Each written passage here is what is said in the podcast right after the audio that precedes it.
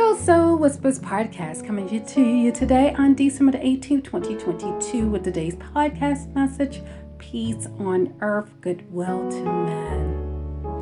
I'm going to start off today's podcast with a poem written by Maya Angelou.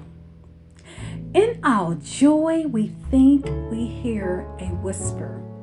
At first, it is too soft, then only half heard. We listen carefully as it gathers strength.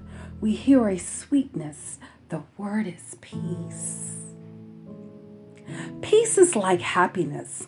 It's an ideal, and yet it's not. It's attainable every day. I can find peace for a moment, or an hour, or somehow, somewhere. I can actually create peace, maybe only for a moment, maybe only for an hour, somehow, somewhere, maybe more. We can create peace for someone, for ourselves, maybe only for a moment, maybe only for an hour, somehow, somewhere. Let's do that.